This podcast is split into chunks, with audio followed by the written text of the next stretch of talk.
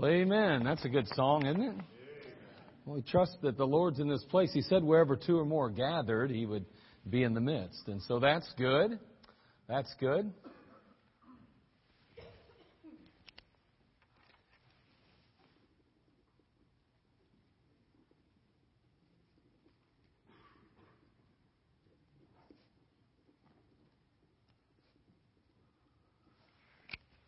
All right, let's take our Bibles tonight. Turn over the book of Romans, chapter 6.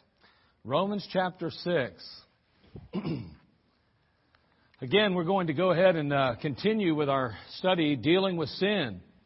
Dealing with sin. And, um, of course, um, my wife suggested that I should have done a Valentine's Day uh, address. And I said, What in the world would I speak on? she, you know, she said, Well, love, of course. I thought, well, there's none of that in our church, so let's just move on. no, I'm teasing. But nonetheless, I, I thought that's kind of crazy. You know, let's talk about Valentine's Day, right? I, I, you know, I don't know. You know, it, I'm not one of those preachers that likes to preach just on themes, you know? Like, okay, this week is, uh, Veterans Day, although I will do that on Veterans Day because we invite veterans, but, or, or this day is Cupid Day, or this day is, you know, whatever day it is. You know what I mean? It's like, I, I'm just not one to do that. Haven't been through the years. Now, again, every once in a while, I'll surprise myself. And on Father's Day, of course, I do Father's Day. And on Mother's Day, I usually do a Mother's Day. And I do that a lot of times, you know, theme kind of preaching. But, uh, but on Wednesday night, I think we can handle it. I, I hope, I don't know about you, but Wednesdays is a bad day to celebrate Valentine's Day. it's a rough day, you know what I mean? I mean, you got church in the evening, you've got uh, work all day long, and by the time you get home, you get an hour, and boom, you're back at the church, and you know how that goes. And so it's just a bad day. So some of you ladies, give your guy a break tonight. You know, don't take him to McDonald's, but give him a break. you know, and let, let understand he'll he'll help you out. Maybe tomorrow or Friday or some other day. And if you went to the uh, couples, um, excuse if you went to the uh, Valentine banquet, well, see there, you already got treated. You know, just a little bit early. That's all. All right. So you know, we'll see what we can do. Um, so nonetheless, uh, guys, do something nice for her, and you do something nice for him, and boy, everybody will be happy, right? All right. Remember, these are just days that the world's made up to mess us up anyway. Spend money. Spend money, right? How many of you are taking the course on Thursday nights? Didn't this mess up your budget? yeah, I know. Like you think about that, right, guys? I mean, except about a day or two ahead of time, right? The ladies are remembering it, but us guys were like, "Oh, that's right. Today is." I was on the way home from work and I heard somebody say, uh, "If you're if it's too late, don't worry. There's edible arrangements. They're still taking orders." I thought, orders all, still? Are you kidding me? Well, how are those going to get there on time, you know? But anyway, so I'm all right if you're okay. We'll make it through this. And Romans chapter 6 today, Let's read verses 6 through 7. Let's just look at that real quick. It says, Knowing this, that our old man is crucified with him, that the body of sin might be destroyed, that henceforth we should not serve sin. For he that is dead is freed from sin. Again, we're dealing with sin. We're talking about sin over these last few days, and we said that as a believer, our old man is crucified with Christ. What a blessing that is. And uh, there's a lot of stuff that goes into that. There's a lot of interesting thoughts that we could bring out, and we have done some of that already. And so maybe down the road we'll bring a few more out. But boy, I'll tell you what, we've been crucified with Christ. That's an amazing thought. And that means basically that we're no longer bound by sin. We're no longer bound by its consequences. It also means that we don't have to be a slave to sin any longer. We're no longer helpless to it. We actually have the ability to say no to the flesh. We can overcome and get victory over the flesh now. And that's a blessing indeed. And that's something that before you were saved, you could not do. The sin had control of you. That Adamic nature took control of you. Now that Adamic nature is dead, you have the ability in Christ to overcome sin, and so do I. We don't have to sin anymore. When we do sin, it's a choice we make. And so we see that in Romans chapter 6 verse 12 and 13. He says, Let not sin therefore reign in your mortal body, that ye should obey it in the lust thereof. Neither yield ye your members as instruments of unrighteousness unto sin, but yield yourselves unto God as those that are alive from the dead, and your members as instruments of righteousness unto God. So there we go. We, as believers, have the ability to, to, to say no to sin, if you will, in the power of the Holy Spirit. And you know, we still, in spite of the fact that the man, old man's crucified though, we still have this old flesh hanging around. And because that old flesh is hanging around, it's going to mean there's a battle on our, on our hands all the time. A tremendous battle that we're facing each and every day of our life. Now we said that those that battle is coming from basically those two natures. And again, uh, you know, the, sometimes the word nature's thrown around, and just for the sake of simplicity and uh, understanding, I'm going to use the term. But basically, the flesh is what we're talking about. That physical sinfulness, that that Adamic likeness. We have that flesh. But then on the other hand, we have the spirit, which is spiritual. It's perfect. It's in the image of God. we are one. We have this battle taking place, and so we got to learn how to deal with sin then. And uh, we talked about some things. We said, what is sin? And we spent some time. We said sin's breaking God's law. Sin's anything that's uh, unrighteousness. Sin is anything done apart from faith. And we spent some time talking about those things and addressing those things. And so we then turned last week and said, well, why do I sin then? Why do I do that? We said, well, you sin because you inherited a sinful nature from Adam. we all did. The bottom line is, is wherefore is by one man sin entered into the world, and death by sin, and so death passed upon all men in Romans five twelve. We said also you sin because your old nature draws you into it. We said, uh, boy, I'll tell you what, there's this aspect of the lust that's within us, the temptation that is then placed before us. Our will then either yields or, or rejects, but then once that ye- will yields, then all of a sudden conception or sin takes place. So there's that lust within us that's there because of the flesh. There's the devil who's placing temptation before us. And I'll tell you what, the one thing that, that, that has to happen in order for that to take place is, is that lust and temptation have to fuse together. And it's your will. It's my will that brings that fusion. And when that fusion takes place, sin is conceived and sin is brought forth. And as a result of that, then of course we have to deal with uh, the consequences of that sin. now, we finally said your sin, uh, you sin as a result of temptation in three major areas. And we didn't spend time on this, but we just mentioned them very quickly. We said over there in the book of First John, it says the lust of the flesh, the lust of the eyes, and the pride of life. And uh, excuse me. So we understand that that we are, uh, you know, receiving temptation from a number of avenues and a number of sources. So we got to deal with sin. I mean, let's face it, if there's one thing in our lives that we struggle with, it's sin. And if there's one thing that keeps us from experiencing the real joy of the ministry uh, in, of Christ in our life, it's that sin. That sin keeps us from being in a position of blessing in our life. It keeps us from enjoying the real intimacy that we could have with the Lord Jesus Christ. Sin always separates, whether it's separation from God the Father in our Adamic nature, which causes us to be eternally separated from God in a place called the lake of fire, or whether it's that separation that takes place because there is a battle of the flesh and there's a battle of the spirit taking place and we're unable to enjoy that fellowship. Now listen, if your relationship with Christ isn't what it ought to be, I'll guarantee you it isn't what it ought to be because of a one three letter word. Sin. sin. So we as believers really do need to work on this issue of dealing with sin. How do we deal with it? What do we need to do?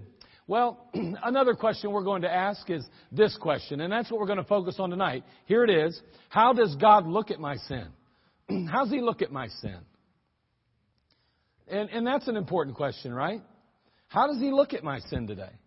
And so I'm going to give you three ways that God looks at our sin.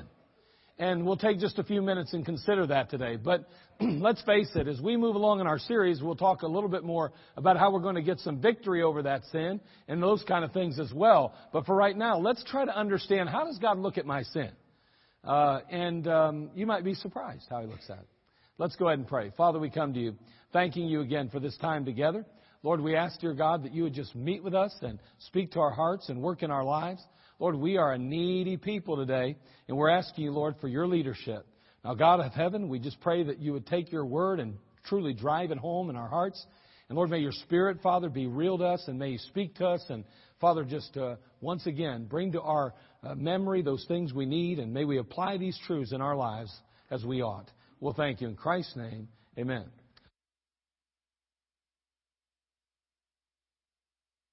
Wow. Okay. Your sin was judged by God at Calvary. That's the first thing. How does God look at my sin? The first thing you need to realize, the thing we need to understand is that our sin was judged by God at Calvary. Now, turn if you would to 1 Peter chapter 2 verse 24. 1 Peter chapter 2 verse 24.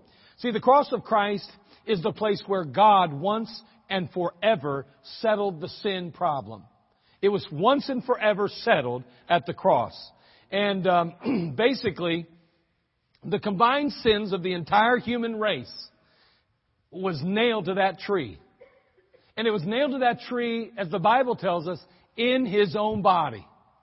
Is an interesting statement. Notice what it says in 1 Peter chapter 2 verse 24. Who his own self bare our sins in his own body on the tree, that we being dead to sins should live unto righteousness by whose stripes uh, we, ye were healed. Now again, he says here, and I like the phrase, he, it says, who his own self bare our sins in his own body on that tree. He literally took your sin in himself. You know, a lot of times we get the idea that he bore our sin. We, we, we have this vision or picture possibly of it sitting on his shoulders, weighing him down, a burden for Jesus. No, the Bible says that when he went to that cross, he literally bore your sin in his body. So what does that mean? That means that basically, and we want to put it real simply, he became a sinner. So he says he was never a sinner. Well, he, obviously, he bore your sin on the cross. Somebody had to die a sinner. You're not going to die a sinner because he died in your stead. He paid the price for sin by bearing your sin. Now, he never committed a sin. We understand that. He himself was sinless. But when he's on that cross, he was sin. Do you realize the payment that God paid for you by dying as sin on a cross? That's an amazing thought, isn't it? Notice what it says here. Look at it in 2 Corinthians chapter 5 verse 21 if you doubt what I'm saying. Again, the wrath of God against sin was unleashed. I mean, in full force at Calvary. I mean, God's wrath was unleashed. And it must be understood, this is important too. In a sense, if we really think about this, Sin is not really forgiven as much as it is judged. Sin has to be judged. That's important. That's important when you come to Christ. You have to understand that your sin has to be judged. Somebody had to pay for the sin. Somebody had to, to ultimately pay the price for the sin. Sin had to be judged or could never be forgiven. Now, Jesus, He took the punishment in our place. And um, as His blood was shed, and we often talk about the atonement, the blood was the atonement. It was He, He shed that atoning blood. He shed it for the sins of the world. Notice what it says in 2 Corinthians 5.21. For He hath made Him to be what? Sin for us. You say, oh, I was having a hard time with that one until you showed me that verse. There you go. Jesus became sin for us. He was on that cross. He literally bore your sin and mine. In that sense, sin. That's what He became is sin. And He died sin. And He, he died and as a result of His death, we can now live. In 1 Peter chapter 3 verse 18, the Bible says, For Christ also hath once suffered for sins, the just for the unjust, that he might bring us to God, being put to death in the flesh, but quickened by the Spirit. Again, this particular sacrifice that Jesus made on Calvary settled forever the problem of sin, and it settled the problem of sin to God's complete and total satisfaction. God was completely satisfied with the sacrifice that Jesus made on Calvary for your sin and mine and the sin of the world. By the way, anyone can be saved because the blood is efficable to everybody. The sin was enough. When he shed his blood, he just didn't shed it for the elect. And again, what we're doing is we're crossing into an area that's often referred to as Calvinism, which says basically that God chose certain ones to be atoned or to be saved, while other ones are to be lost, forever gone. I'm going to tell you something, that's a dangerous doctrine. It certainly puffs up if we're not careful. Oh yeah, I'm thankful. God saved me. He chose me. I don't know about the rest of them, but God loved me. Let me ask you something. How could God say, for God so loved the world, uh, and then say, but on the other hand, He chose some to go die and go to hell? How much love is that? That doesn't sound like a whole lot of love to me. Now, God can love someone and then choose not to receive His love. But to say I love you and then say, well, guess what? I'm going to send you to hell to burn forever in, in eternal fire. That's a tough pill to swallow. And someone says, well, that's a sovereignty of God. As Brother Tim Hughes would say, show me sovereignty in the New Testament. But anyway, some of you were there when he said it. But anyway, I guess. Remember Sunday night on our big day, he said that? Okay, but anyway, all right. I'm sorry, I couldn't resist. That was just. I think about that every once in a while. But anyway, um, so what we have here is again that sacrifice that settled forever the problem of sin. Romans 3, 24 through 25. Turn there. Let's look at that verse real quick. Romans chapter 3, verse 24 through 25. See, the blood of Christ was sufficient payment. It was sufficient for God, the Father. Man, He saw that blood and that's good enough for Him. And I like that. You know, you got to be careful even. And let me just mention, there's some of the Bibles, the new Bibles that are coming out, we would call them versions. They take blood out of there.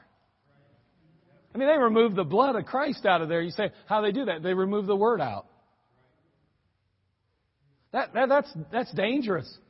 How important is the blood of Christ in our redemption? How important is it that the blood of Christ was shed and ultimately applied to your life and mine in that regard? I mean, there's, the blood was absolutely essential. To remove it from any version of the Bible seems to me very irresponsible, to say the least. Notice from Romans chapter 3 verse 24, being justified freely by His grace through the redemption that is in Christ Jesus, whom God has set forth to be a propitiation through faith in His blood. To declare His righteousness for the remission of sins that are past through the forbearance of God. Again, what a wonderful thought again. He's the propitiation. Notice that. He, he, God hath set forth to be a propitiation. That word propitiation literally means to, to, to satisfy the righteous demands of God. When He died on Calvary, when He shed His precious blood, it fulfilled the righteous demand of God. God had every right to demand death for sin. God had every right to require hell, fire, forever as a result of sin. But boy, let me tell you something. Thank God He loved us enough and He allowed His Son to come and die for us on Calvary. And when He did, that precious blood that was shed, that sacrifice that was made on our behalf, man, I tell you what, it fulfilled the righteous demand of God. He's a propitiation. That's what it means in 1 John chapter 2 verse 2, and he is the propitiation for our sins, and not for ours only, but also for the sins of the whole world. That's pretty good stuff right there. Got to get that off my glasses, sorry. That's not coming off. Very distracted tonight for some reason. There we go. All right.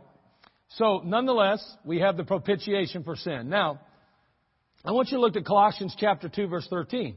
Notice how Colossians describes this event as well, this monumental sacrifice.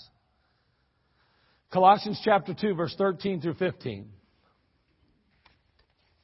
Now again, so we don't lose sight of what we're trying to address and deal with, we're, asking, we're, we're stating your sin was judged by God at Calvary. Sin was judged by God at Calvary. Notice what it says in Colossians chapter 2 verse 13 through 15. and you, being dead in your sins, and the uncircumcision of your flesh, hath he quickened together with him, having forgiven you all trespasses. Doesn't that get you happy? I don't know about you. I got kind of happy when I read those last few words there. Forgiving you all trespasses. I like that. Notice verse 14. Blotting out the handwriting of ordinances that was against us, which was contrary to us, and took it out of the way, nailing it to the, his cross. Nailing it to his cross. Isn't that good? And having spoiled principalities and powers and made a shoe of them openly, triumphing over them in it. Now, when we see this, this thought, this idea of these um, ordinances, you say, what are those ordinances? Well, the law and the sacrifices are what are being described in the passage as these ordinances. So, these ordinances stand before us and they shout guilty. Now, what do we say? In Romans, we find out that the law was given why? To, to, to be very clear that we are sinners, to make it very clear. I mean, thou shalt not, and thou shalt not, and thou shalt not, and thou shalt not, and thou shalt not, and, and we go, wow, I have. Why do I need Jesus? I am just a sinner, big time. I have no hope. I can never live up to the law.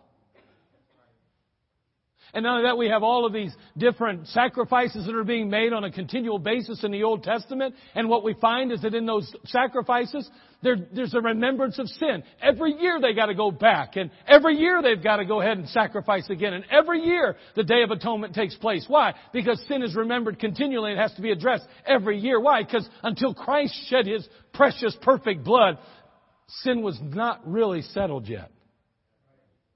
It was only kind of swept under the rug until Christ came and settled it once and for all on the cross. So those ordinances, they say, guilty, guilty, guilty. And Jesus says, not anymore. I nailed them on that cross.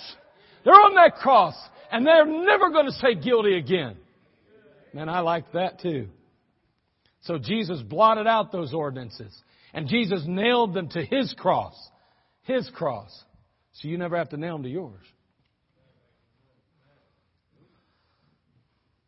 See, the law can no longer condemn us anymore. And its power, man, I'll tell you what, it's lost. Because at Calvary it was settled. Jesus took care. He, he, as it says, Jesus paid it all. To him I owe. So the Bible's clear to point out that our sin was judged on the cross. Jesus paid the awful penalty of sin, and that penalty, of course, was death. And when he died, the Bible tells us we died with him. In Romans 6:11, look what it says there.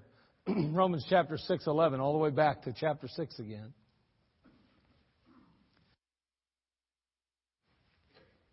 Romans chapter 6 verse 11. Likewise reckon ye also yourselves to be dead indeed unto sin, but alive unto God through Jesus Christ our Lord. Well, I'll tell you what, if you go back even to verse 4 in chapter 6, you'll find that it simply says, Therefore we are buried with him by baptism into death, that like as Christ was raised up from the glory of the dead uh, by the glory of the Father, even so we also should walk in newness of life. That I mean we died with him on the cross and we resurrected with him. There's an element there where we have to reckon that to be so by faith. So as a result of all of this, God doesn't see us as the sinners we were, but as the saints that we are. That's really good. I'm telling you, that's good right there.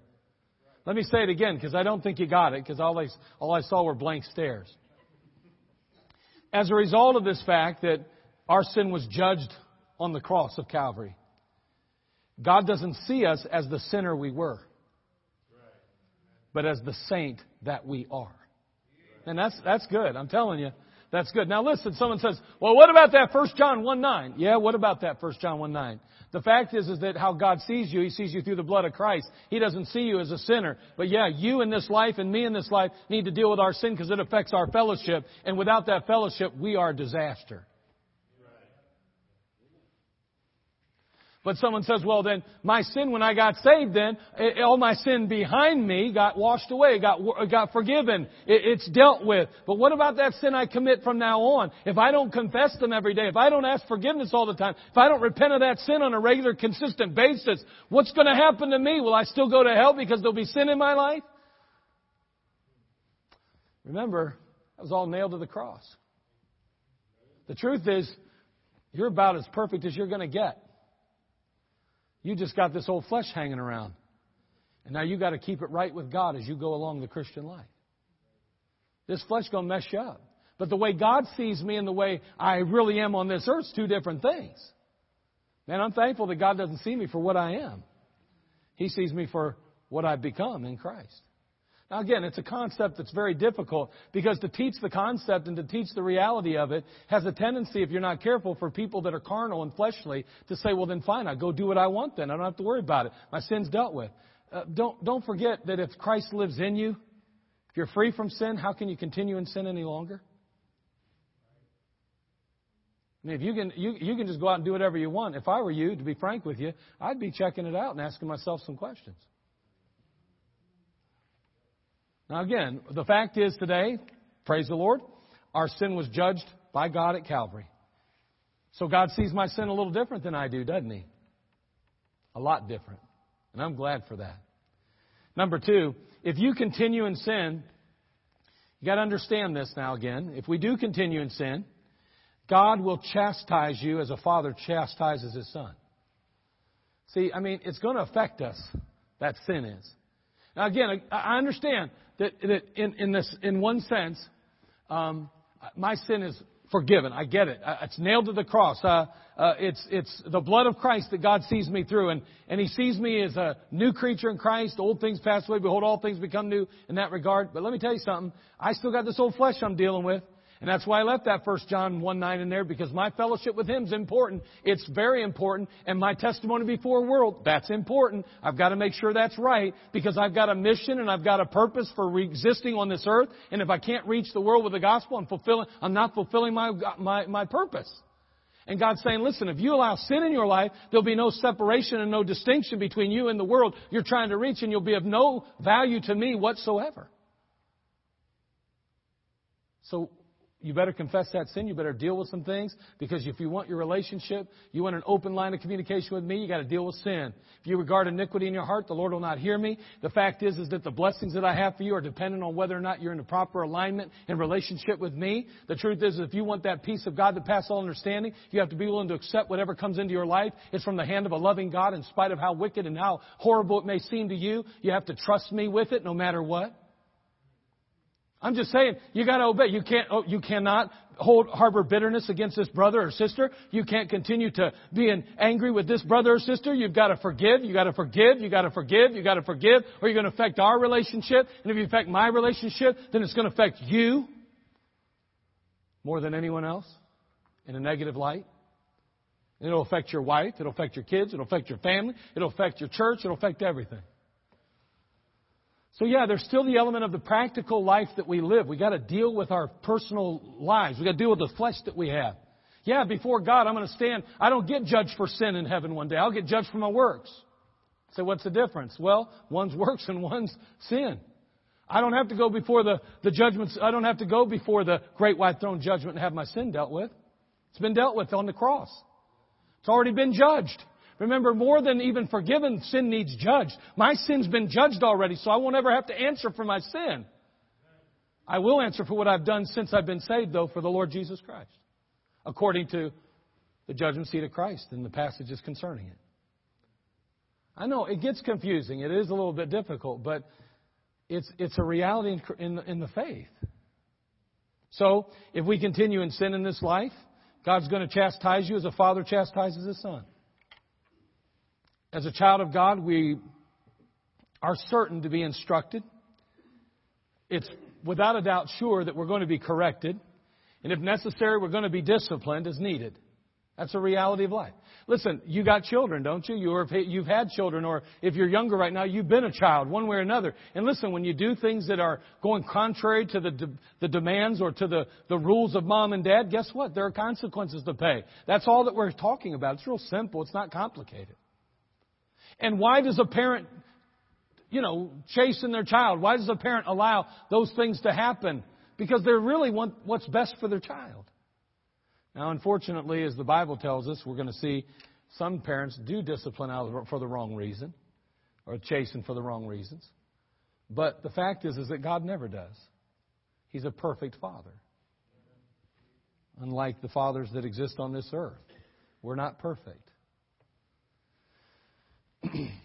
God has high expectations. He loves you so much, and He has tremendous expectations, high hopes for you. He wants what's best for you. He's determined to mold us and to make us into His image and posture us for blessing. And so, as a result of that, Hebrews chapter 12, verse 5. Are you there? Did I tell you to go there yet? Well, then you can go there. Hebrews chapter 12, verse 5 through 11. The definitive passage, really, on this issue. and by the way, before I read it, I want you to know there's not one cuss word in it unless you're saying it like the world says it. You hear what I'm saying to you? Listen to the passage. There's not one cuss word in it. So don't come up to me later and say you cussed. No, I didn't. This is how God describes things. Right? What, what you have to learn to do is separate how the world has corrupted what God has said and used it for the wrong reason, the wrong way. Notice what it says here, and I'm not saying anybody would. I'm just, you know, being, you know, antagonistic as a pastor now. But anyway, Hebrews 12 verses 5, verse 11. And you and ye have forgotten the exhortation which speaketh unto you as unto children. My son, despise not thou the chastening of the Lord, nor faint when thou art re- uh, rebuked of him. For whom God, whom the Lord loveth, he chasteneth, and scourgeth every son whom he receiveth. If ye endure chastening, God dealeth with you as with sons. For what son is he whom the Father chasteneth not? But if ye be without chastisement, whereof all are partakers, then ye are bastards and not sons. Furthermore, we have had fathers of our flesh, which corrected us, and we gave them reverence. Shall we not much more rather be in subjection unto the Father of spirits and live? For they verily for a few days chastened us after their own pleasure, but he for our profit, that we might be partakers of his holiness. Now no chastening for the present seemeth to be joyous, but grievous. Nevertheless, after it yieldeth the peaceful fruit of righteousness unto them which are exercised thereby. There's a couple things we see in the passage. First of all, in this passage, we're dealing with the chastisement of the Lord or chastening of the Lord. The, notice the response to chastening. The response, verse 5. It says right there, and ye have forgotten, have ye forgotten the exhortation which speaketh unto you as unto children? My son, despise not thou the chastening of the Lord, nor faint when thou art rebuked of him. Notice the response. He says, listen, here's, I'm going to give you some, a secret now. You guys, you children, you, you, uh, people of God, do not, do not, do not respond by becoming bitter toward God. Don't, don't you get upset with God. Don't, uh, don't despise what God's doing in your life. And don't grow so weary and faint that you give up and throw your hands in the air and say, I can't, please stop. So no, don't do that. No, you respond by toughing it out, just sucking it up a little bit, and realizing you got a God in heaven that actually loves you. You know what? It's funny as parents, we'll say to a kid, you gotta be, you ought to be lucky. You ought to be lucky you have a parent that cares enough to draw some lines in the sand and put some rules in place and spank you when you need it. Anybody ever heard that speech? I heard it. And then when it comes to us and God, we go, What's your problem? I don't understand why you're doing this. And He's going, You ought to be lucky that you got a Heavenly Father that loves you enough not to let you go out in that world and wreck and ruin your life and everyone else's around you. That wants to see you grow into what I intend you to grow into and become everything that I have dreamed for you to be. That's what he's saying. That's the response of, to chastening. That's how it ought to be. Notice the reason for chastening, verse 6. Again, for whom the Lord loveth, he chasteneth, and scourgeth every son whom he receiveth. He says, listen, the only reason this is going down in your life is because I love you. That's it. That's as simple as it is. It's not complicated. I look at some of these little children running around here, and every once in a while they get lit up. And, and you know what? That's all right. You know, as long as it's done properly and truthfully, I'll be honest with you. You know, try to be discreet. Obviously, we don't need the, you know, people freaking out. You get a lot of visitors around. They don't understand that stuff in the culture and the society we live in. They really don't. They don't get it. I mean, we're not talking about abusing kids. Don't lose your mind here. We're talking about properly disciplining, properly spanking, doing it God's way. And you know what? That's needed sometimes. And you know what that says? I love my kid. You know who spares the rod and spoils the kid? We used to say, he who, uh, you know, spare the rod, spoil the child. But you know what the Bible really says? Spare the rod, you don't love your child. That's exactly what it says. That's pretty sad, isn't it? I mean, think about how many people really aren't expressing love then to their kids. I think down deep they do love their kids in the sense that they, they, they believe this is how I show love. They don't know how to show biblical love, though. Biblical love says you correct a child, you discipline a child when he steps out of line because you want to protect him and save him. We don't do anybody a favor when we dismiss sin and allow it to go unchecked and unpunished as far as our children are concerned. And God's saying, I'm not going to allow that in your life either. If you're really my son, you're really my child, guess what? I love you too much to let you go on the way you're going. That's what he's saying. Notice the reassurance of chastening, verse 7 and 8. The reassurance. He goes on to say, he says, If ye endure chastening, God dealeth with you as with sons, for what son is he whom the Father chasteneth not? He goes on to talk about the fact that if you do not receive chastening, then you obviously aren't part of my family. You're not really in the crowd. You're not really in the, the, the family here. You got another father, and his name is Satan. It's not Jesus Christ. It's not God the Father here. You, that's that's not you got you got your dad's you got the wrong dad here. Because if I'm not disciplining you and I'm not chasing you, then your daddy's someone else. Because if you were mine, I'm not letting you get away with that. I love you too much to let you get away with that. Notice the reverence that's needed in chastening. And notice what we see when we see reverence, we'll understand what it means by the context of the passage. Furthermore, we have had fathers of our flesh which corrected us, and we gave them reverence. Shall we not much rather be in subjection unto the Father of spirits and live? For they verily for a few days chastened us after their own pleasure, but he for our profit. That we might be partakers of his what? What's the goal? Partakers of his what? Let's say that together. Partakers of his what? Listen to me. Anything short of holiness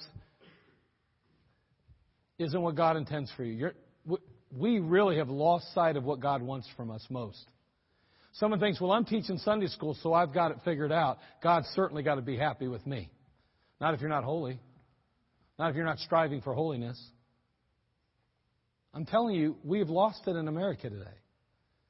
You know why we don't see the revivals we used to see in the past? Because holiness isn't a factor anymore. You don't have to separate from the world. You don't have to be any different than anyone else. You just live like everybody else. So can I. I mean, what's the big deal, right? We get along. It's cool. Unfortunately, that's not what God intends for us. He says, I'm going to chasten you. Why? Because ultimately, I want you to understand and I want you to enjoy, as He puts it here, be partakers of His holiness. And he says you need to be willing to submit to that. You've got to be willing to, to, to yield to that. I mean, there's a reverence that takes place here, a surrender that takes place. It's for our own good. And then finally, the reward of chastening. Verse 11. Now, no chastening for the present seemeth to be joyous, but grievous. Notice what it yields now. Watch this. Nevertheless, afterward, What's, what, what's it talking about here? Afterward what? After what? Chastening, right? Watch this. After chastening. After chastening. It yieldeth the peaceable fruit of righteousness unto them which are exercised thereby. You want peace in your life? Then be willing to accept and receive God's chastening with a glad heart. You know, most of us, as Paul the Apostle would say, we're kicking against the pricks. The Holy Spirit of God comes along and convicts us of something, speaks to our heart, and drives home a truth. And the, the man of God stands up and proclaims the truth. And, and then the Holy Spirit says, That's it. That's what you need to deal with. That's what you got to face. That's what you got to get rid of. That's what you got to receive into your life. And we go, Well, that just must be an emotional thing. I'll, I'll see how I feel in a day or two. And then we wonder why we have no peace. Because we're not allowing God's work in our life to, to do its work. It's not yielding what it's supposed. God, God wants you to experience peace in your life. I'm, listen, I'm convinced of this too, okay? And again, I, I, I'm not saying that I, I'm perfect at this. Trust me, I, I know if, uh, you know, if there's anybody that struggles with things at times, it's me in this area, but I, I don't, I think whether you're going, whether you're dying or whether you're living, you ought to be at peace. I, I think you ought to find peace somehow. I think God's the giver of peace. If He's in us, He can give us peace because He's there. He is the Prince of Peace. I, I think we, we settle for too little. We think that's just the way it is. I mean, you can't have peace in this life. It's too hectic. It's too crazy. I mean, my marriage is jacked up. My children are all off the charts and, and life is going array and my work is not, you know, secure and I don't know what's going to happen tomorrow and how can I have peace?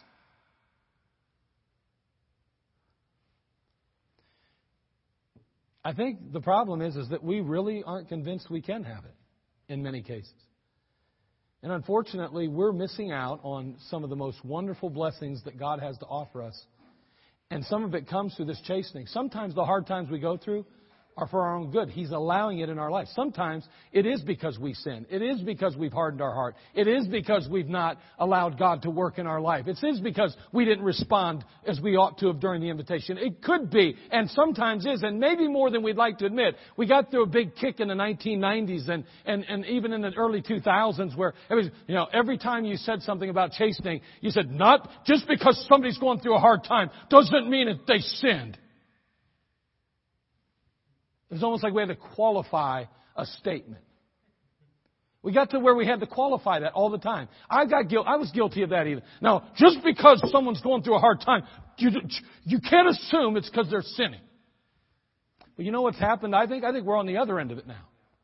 I think it's almost like we just go along going, well, I know. I mean, I'm right. God loves me and everything's cool, you know, and I know I'm not really everything I ought to be, but that, that, I'm sure that wasn't because God's trying to get my attention. That's not chastening. That's just life. The Bible says we ought to examine ourselves. That's all. Examine yourself. Ask yourself, am I totally and completely yielded to the Lord? When He speaks to me in a service and the Holy Spirit says, this is an area in your life you're not being totally obedient, your spirit's not right in this area, your, your attitude's not right in this area, your heart's not right in this area, you need to address this issue, you need to get rid of that thought and that idea and that mentality and that attitude. You ought to accept and receive this attitude. You ought to have a different outlook than you have right now. And, and, and you shouldn't be doing this or going here or being with this person or doing that or thinking this or watching that or looking at this or listening to that? Do you ever think that just maybe some of the hard times you're having is because you won't obey God? You ever think that maybe you don't have peace in your life because God just keeps it upset and keeps it kind of going so that you, at some point, somehow, some way, get the idea that just maybe there is a God in heaven. He's trying to get my attention for my own good because He loves me that much. He wants things to be better for me, even better than I want them to be for me.